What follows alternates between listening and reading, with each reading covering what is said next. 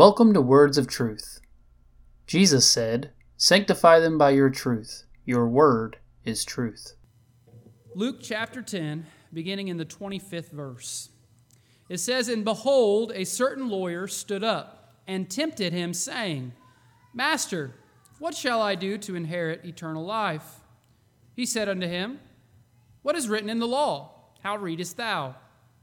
And he answering said, Thou shalt love the Lord thy God with all of thy heart, and with all of thy soul, and with all of thy strength, and with all of thy mind, and thy neighbor as thyself. And he said unto him, Thou hast answered right. This do, and thou shalt live. But he, willing to justify himself, said unto Jesus, And who is my neighbor? And Jesus answering said, A certain man went down from Jerusalem to Jericho and fell among thieves, which stripped him of his raiment and wounded him, and departed, leaving him half dead. And by chance there came down a certain priest that way, and when he saw him, he passed by on the other side. And likewise a Levite, when he was at the place, came and looked on him and passed by on the other side. But a certain Samaritan, as he journeyed, came where he was, and when he saw him, he had compassion on him, and went to him and, and bound up his wounds, pouring in oil and wine, and set him on his own beast, and brought him to an inn, and took care of him. And on the morrow, when he departed, he took out two pence, and gave them to the host, and said unto him, Take care of him, and whatsoever thou spendest more, when I come again, I will repay thee. Which now of these three thinkest thou was neighbor unto, excuse me, which now, which now of these three thinkest thou was neighbor unto him that fell among the thieves? And he answered and said, He that showed mercy on him. Then said Jesus unto him, Go and do thou likewise. And we'll stop our reading there. Um, forgiving our mistakes, that is the 10th chapter of the Gospel of Luke, the 25th through the 37th verse, and what is known as the parable of the Good Samaritan. Today, I want to look at three things. I want to look at the men, the motive, and the message. The men, the motive, and the message. And uh, I like those little uh, uh, alliterations. That's when the word has the same starting letter. That helps me to kind of organize my thoughts. And, and more than that, it helps me to remember the things that are said as I go out and, and things get busy. I can recall these things by remembering these little alliterative sayings. So uh, today, what I want to look at is the men, the motives, and the message.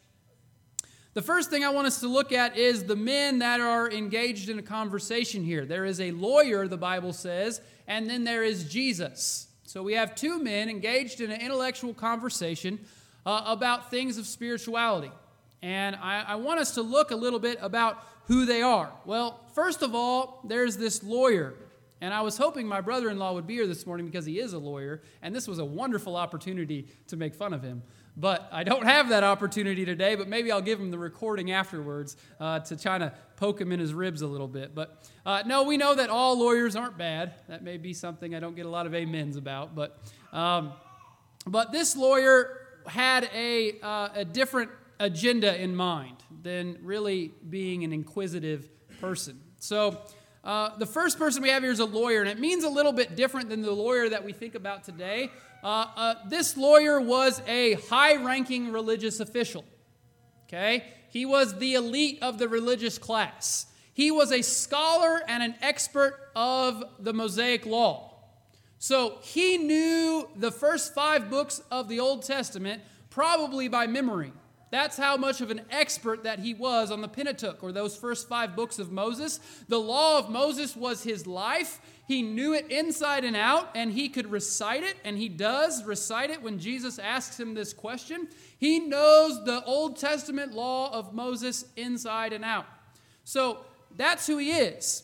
Also, something I think about him is that he thinks very highly of himself.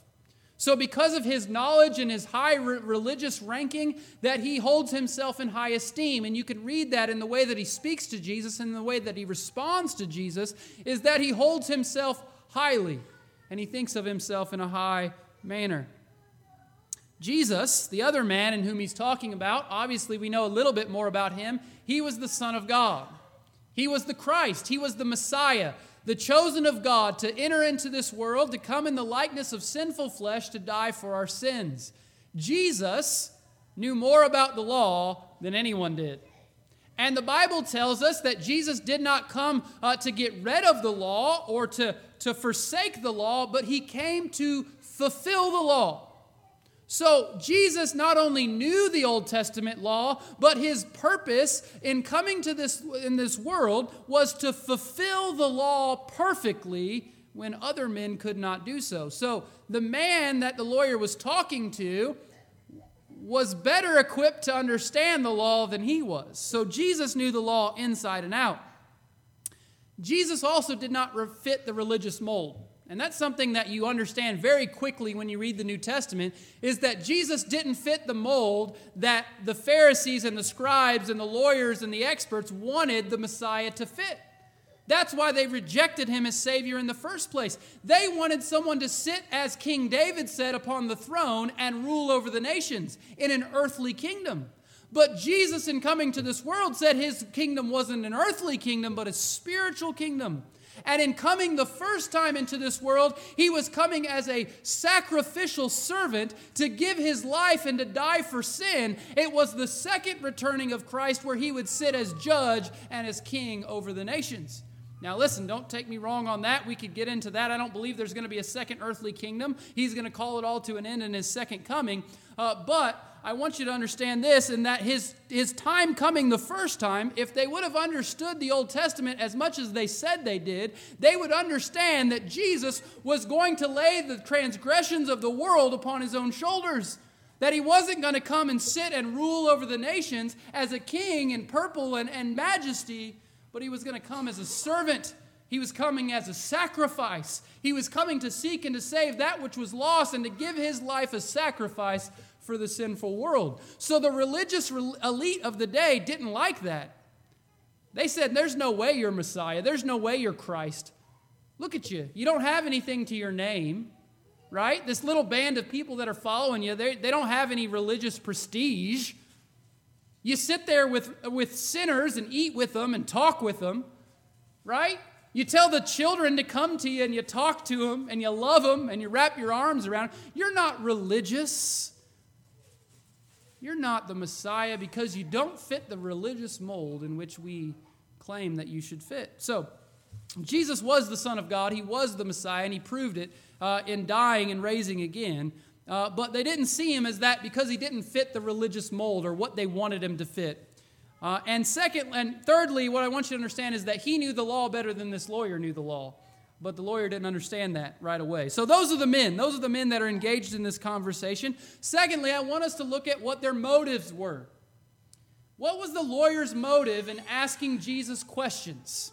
There in that first verse, it says, And behold, a certain lawyer stood up and tempted him, saying, Master or teacher, what shall I do to inherit eternal life?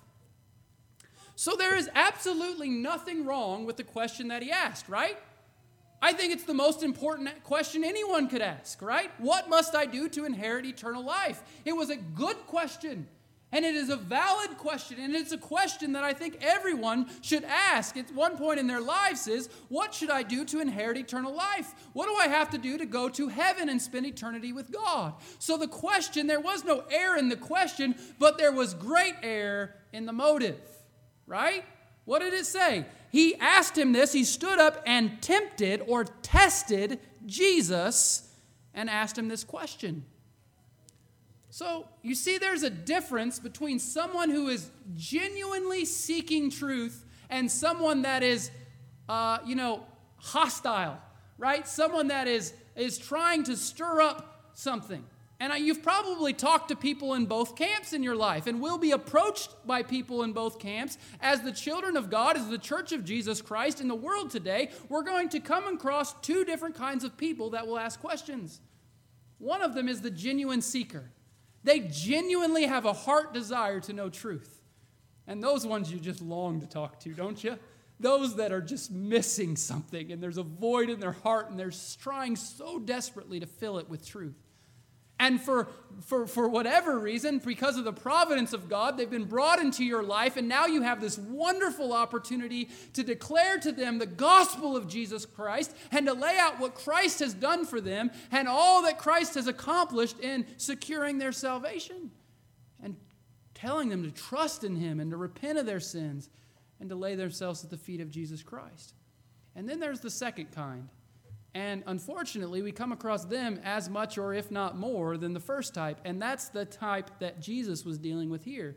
The question wasn't a genuine desire for truth, the question was to test Jesus, right?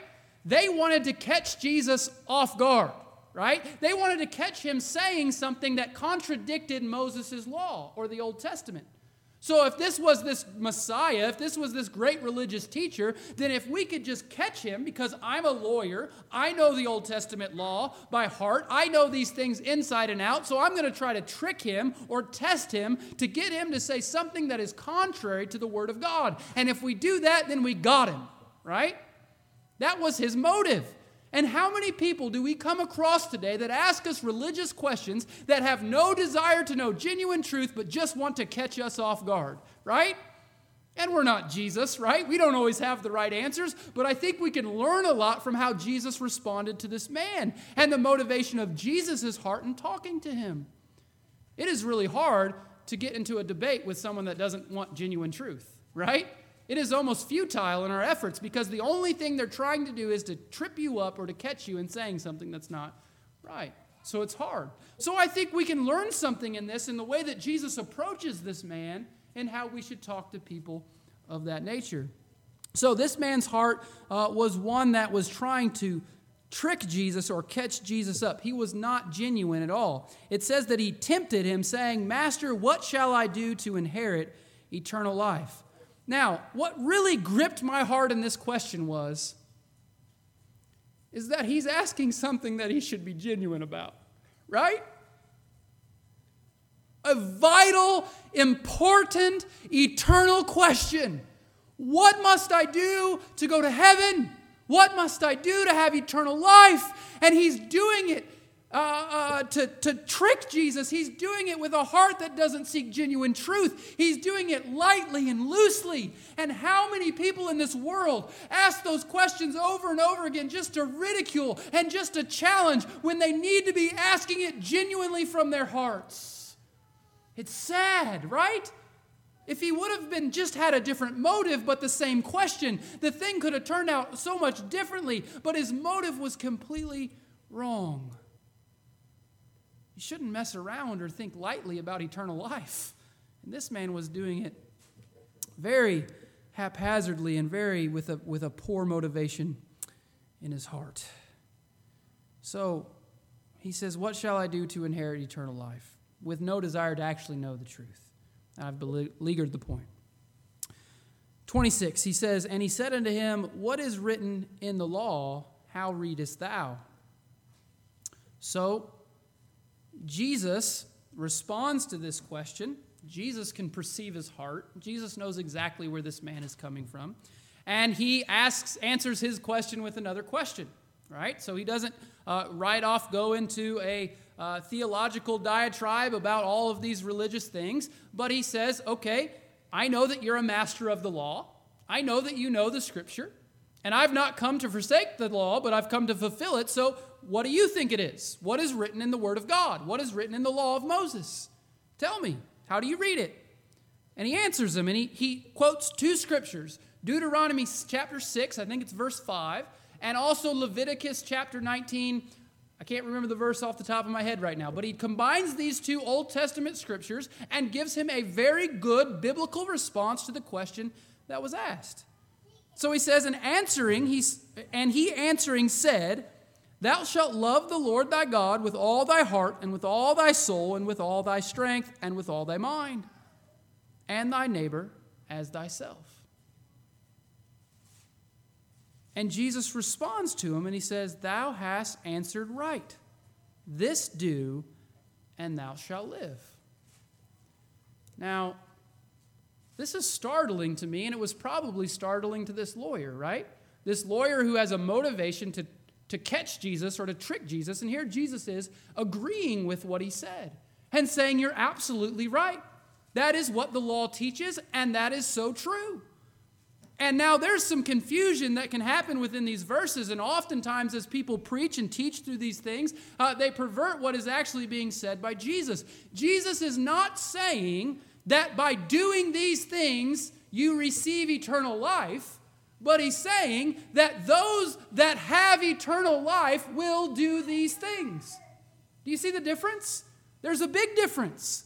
It is that those that have been given eternal life, those that have the promise of eternal life, will love God with all their heart.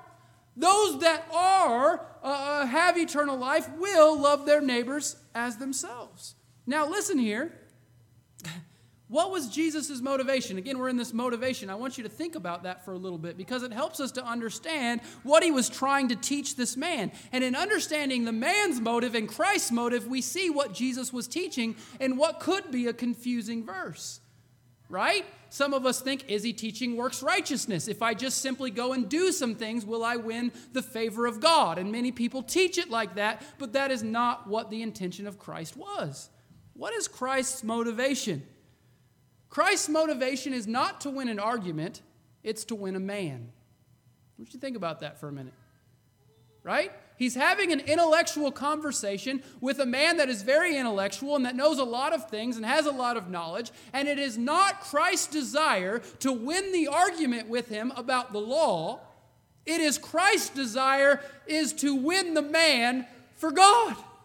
Christ wants to win his soul. He's not concerned about winning a religious theological argument. He's worried about winning his soul for Christ and for God. Now, listen, I don't know about you, but I can learn a lot from that today. Sometimes I am so quick to go and spew off all of these verses that I've memorized and try to act religious and win an argument because someone is trying to argue against me, and then I leave there saying, Hey, I showed him. What have I accomplished? Right? What have I accomplished by thinking that I won a religious argument by quoting more scriptures than the other guy won? My motivation should be like Christ's motivation, not to show him that he's wrong, but to show him his need for Jesus Christ in the first place. And that was what Christ was doing here. The man didn't think that he needed a Savior. The man thought that he was religious and right within himself, and God was revealing the sin of his own heart to the man. Right? Think about it. He says, he says, Thou hast answered right. This do, and thou shalt live. Listen to the man. But he, willing to justify himself, said unto Jesus, And who is my neighbor? So the response of Jesus startled him, it caught him off guard. And he sa- it says, willing to justify himself, willing to, to declare himself righteous. Because what Jesus had just said revealed to his heart that he had not done what Jesus said to do. He had not done what the Mosaic law had stated him to do. Right? And I think if we all look at that and we're probably startled within our own hearts, we can't look at that and say, hey, I've done that. I have eternal life. Right? And if someone ever does do that, I would encourage them to make their calling and election sure because it, because it is not by the works of the law in which we receive righteousness. So Jesus says to him, remember, his response, he says, What is written in the law? How do you see it? And he says, Thou shalt love the Lord thy God with all thy heart, thy soul, thy mind, and thy strength. And he says, And thou shalt love thy neighbor as thyself. And he says, You've rightly said, Do this and you shall live. The man hadn't done this, right? And he's about to ask him another question. And to justify himself or to make himself feel righteous because Jesus had just revealed the sin of his own heart to him, he says, Well, then who is my neighbor? Right? A very lawyerly response. Define neighbor. right? Let me justify my way out of this. Let me gird around what the law says. I know the law, but I've never looked at it accurately, and now Jesus is revealing it to me to the fullness of my heart. And now I got to wiggle my way out of this thing. So let's define what the word neighbor means. Listen, read some scripture from Romans chapter 3. And I think you all know this today, but I think it's important that we understand it in approaching people in the world today. Romans 3 and 19, it says, No, now we know that what, th- what things soever the law saith, it saith to them who are under the law, that every mouth may be stopped, and all the world may become guilty before God. Did you hear that? I think this is so fitting for what's happening here with Jesus and this lawyer that has declared himself righteous by the things that he has done and the religious ceremonies that he's gone through. And he holds himself in this high esteem. Listen, it says, let me read it again. Now we know that what things soever the law saith, it saith to them who are under the law, that every mouth may be stopped and all the world may become guilty before God. The purpose of the law the same law that this man was an expert and a scholar in was not a ladder to get to God. It was a mirror to reveal the sins of our hearts to ourselves, to see that we have fallen short of the mark that God has called. Listen, if any man can perfectly keep the law of God, then yes, they are right with God. Yes, they will go to heaven. But the reason of the law wasn't to show us that we could keep it, it was to show us that we couldn't keep it. And in looking at the law and seeing our own hearts and our own life in the midst of what God had laid out, we don't say, hey, yeah, I've done that. We say, oh man, I've messed this thing up. I've not kept the law.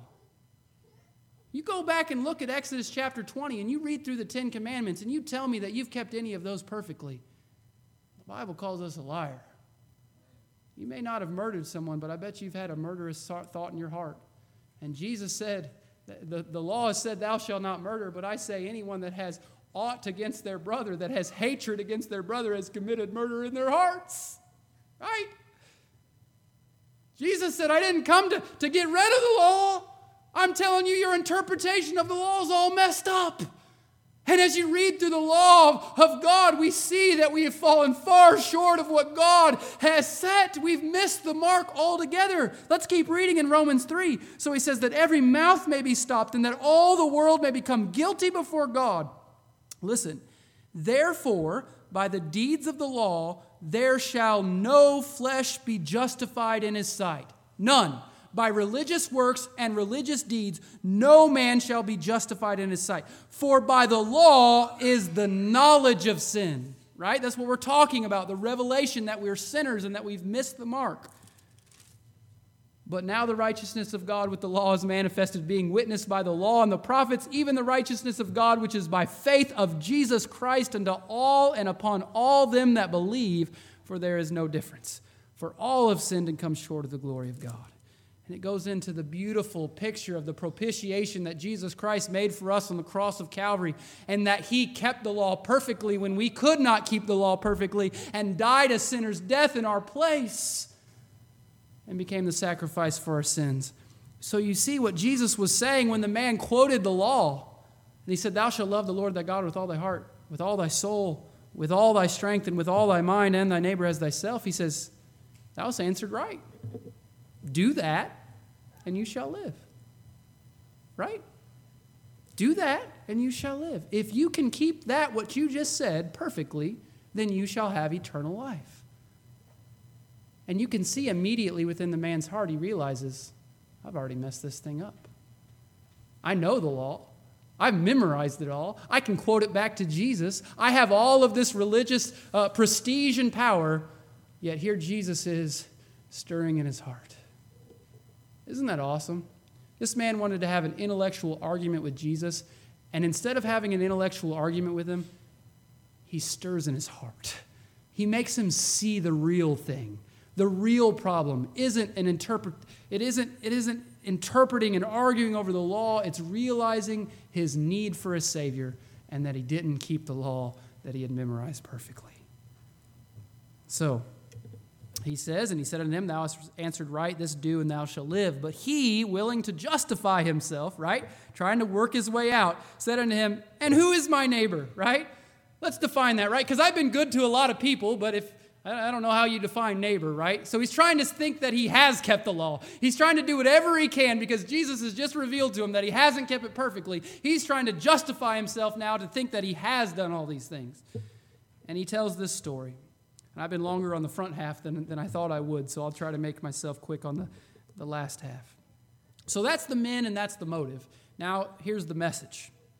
So, now Jesus is not responding to the first question anymore. He's responding to the second one, and that's important. Okay? He's not saying the way that you, in, you inherit eternal life is to go and help somebody on the side of the road. That's not it. And some people teach it like that, and we need to understand that. He's responding to the question is, who is my neighbor? Right? He's asked him another question now. He's already answered the first one, now he's responding to a second one. And Jesus answering said, A certain man went down from Jerusalem to Jericho and fell among thieves, which stripped him of his raiment and wounded him and departed, leaving him half dead. Okay? So, who do we have here? We have a man. We're told very little about him. And I think this is very purposeful on Jesus' part. Obviously, he didn't do anything without purpose. But consider it today. Okay? The man is asking, Who is my neighbor? And he's about to tell this parable, this story, about this certain man that was beaten and robbed and left half dead on the side of the road. Did he tell him that he was a Jew? No. Did he tell him this man was a Samaritan who the Jews hated and didn't mix with? They, they, they couldn't stand each other. No, he didn't say he was a Samaritan. Did he say he was a rich man? No. Did he say he was a poor man? No. Did he say anything that would describe this man to him? The answer is no, and I think it's purposely that he left this man like that, right? Consider that fact today. When we're talking about this story about who we should help and who we should have compassion on and who we should show love to, it doesn't matter what titles that person holds in this world, what side of the tracks they come from, or the color of their skin. He left it blank because we should show compassion and love to every man, everyone. And Jesus left it like that. It was just a certain man. Who cares about what labels that he had in this world? Who cares about what background that he had? Who cares about what side of the tracks that he comes from? We're not chosen this world to show compassion to this group and disdain to this group. We've been called to show compassion and love to the whole world. And Jesus was saying that in his parable. He just doesn't describe this man for a purpose. A certain man went down from Jerusalem to Jericho and fell among thieves and stripped him of his raiment and wounded him and departed him, leaving him half dead. And by chance there came down a certain priest that way, and when he saw him, he passed by on the other side. So he's about, we're about to see two men, the priest and the Levite, again, the religious elite people of the day, those that, that were, the, were the righteous, uh, the so called righteous of the day, uh, walking past this man. So 32, and it says, Likewise, a Levite, when he was at the place, came and looked on him and passed by on the other side. So the priest and the Levite have the same response. They see the man in the circumstance that he's in, beaten and half dead, can't help himself, uh, yet they do not want to tie their lives up or their time up with the man's need. They drive by. I don't know if they had any kind of compassion. I don't know if they had any kind of feeling inside of their heart. They may have thought, oh man, that's, that's a rough situation, right? But yeah, I got that thing tonight at 7, so got to keep moving right? I don't know how many of us have felt that in our hearts before. Here's a situation that has, has come before us, yet the busyness of our day or the schedule that we try to keep prevents us from stopping. I don't know. It doesn't tell us what these men thought or what went through their hearts, but what we know is that they saw the man in his predicament, and for whatever reason, they went to the other side of the road and kept moving along the path. Then we get to this third man. the hero of the story. And the hero of the story was the Samaritan.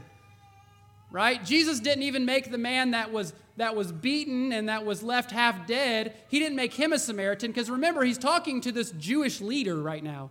And the Jews wanted nothing to do with the Samaritans. They were unclean people and they would have nothing to do with them. They had a long history and they were like oil and water. They didn't mix. So if Jesus would have made this man that was hurting and broken and half dead on the side of the road a Samaritan, that would have been hard for a Jew to consider helping them out because they didn't mix. But no, Jesus doesn't even make that man the Samaritan. He makes the hero of the story a Samaritan, right? He makes the one that the story's all about that shows him what being a neighbor is all, all about a Samaritan and not a Jew. This would have been astounding to this man. So he goes on, he says, But a certain Samaritan, as he journeyed, came where he was. And when he saw him, he had compassion on him.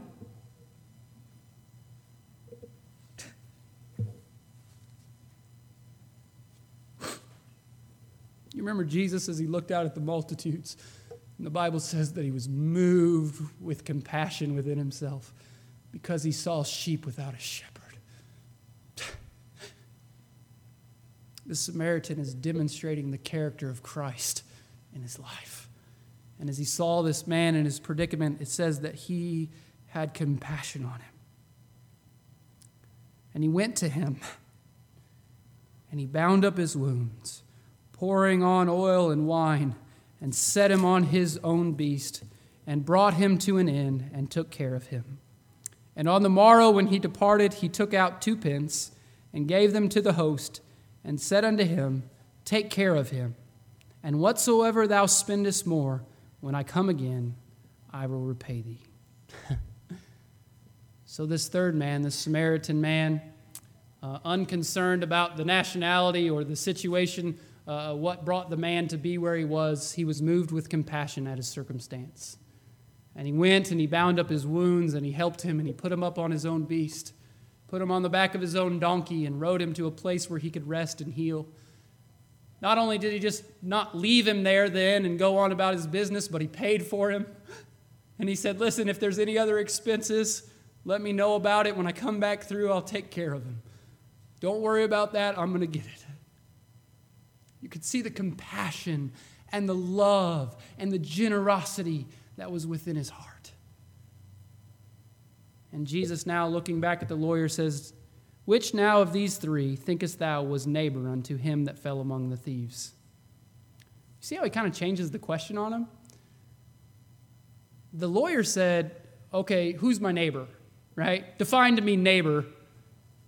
And Jesus is describing how to be a good neighbor right? Which one of these of the three was a neighbor, loved like what God had described in the law, loved like the way that God had told us to love God and to love our neighbor? Who was the one that was neighborly and compassionate and loving? He says, Which of the three were that? And he said, He that showed mercy on him. Then said Jesus unto him, Go and do thou likewise. See, Jesus was appealing to the man's heart. He wasn't going to engage in this great religious discussion and battle. At some points, that is very appropriate. And we see that in the Bible. The apostles did that. They had great theological discussions with other men. They reasoned with them about Jesus Christ, and that is all good. But you see the man's circumstance and how Christ approached it, and it was so appropriate, right? It wasn't about who knew more about the law. He didn't go on and say, it's not about what you do, right? It's about what I'm going to do for you here in the future. He could have gone into all that and won the argument and been done with it. But he wanted to win the man. He wanted to reveal to him his sin so that he would realize his need for a Savior and to show them that those that have eternal life will then go and display it by the way that they love God and they love each other. Listen, brothers and sisters, and this is directly applicable to us today. If we say we love God, we must display that in the way that we love our neighbor. That is Bible today. And I question the man that claims to love God, yet does not have love, compassion, and generosity towards the people around about them. And God did too. Now listen, the fact of the matter is is that we all fall short of the law. We all fall short in something that he said there. In loving God with every ounce of who we are, with all of our energy, with all of our might, with all of our soul, with all of our emotion, we all fall short of that. With loving our neighbors as ourselves, we've failed in that. But the glorious good news of the gospel is Jesus came for people that are failures like us. to redeem us and to set us free, and that we would go out into the world and prove and show that we are the children of God, that we do have eternal life by the way that we treat other people. Right? We can say we love God up and down the streets and yell it to the rooftops like all the religious elite of the New Testament. But unless that is demonstrated in the way that we treat other people and have compassion for their souls, it doesn't mean a thing. May God help us to demonstrate His love, and may God help us to recognize His grace in that the law that we could not keep, He kept for us. And in dying in our place, now we've put all of our trust and repentance in Him. And by the grace of God, Christ can be seen through our lives like He was through the Samaritans. I love you. I hope there was something in the message today that was helpful, and I pray that it would I pray that it would empower our church to reach our community with the gospel of Jesus Christ.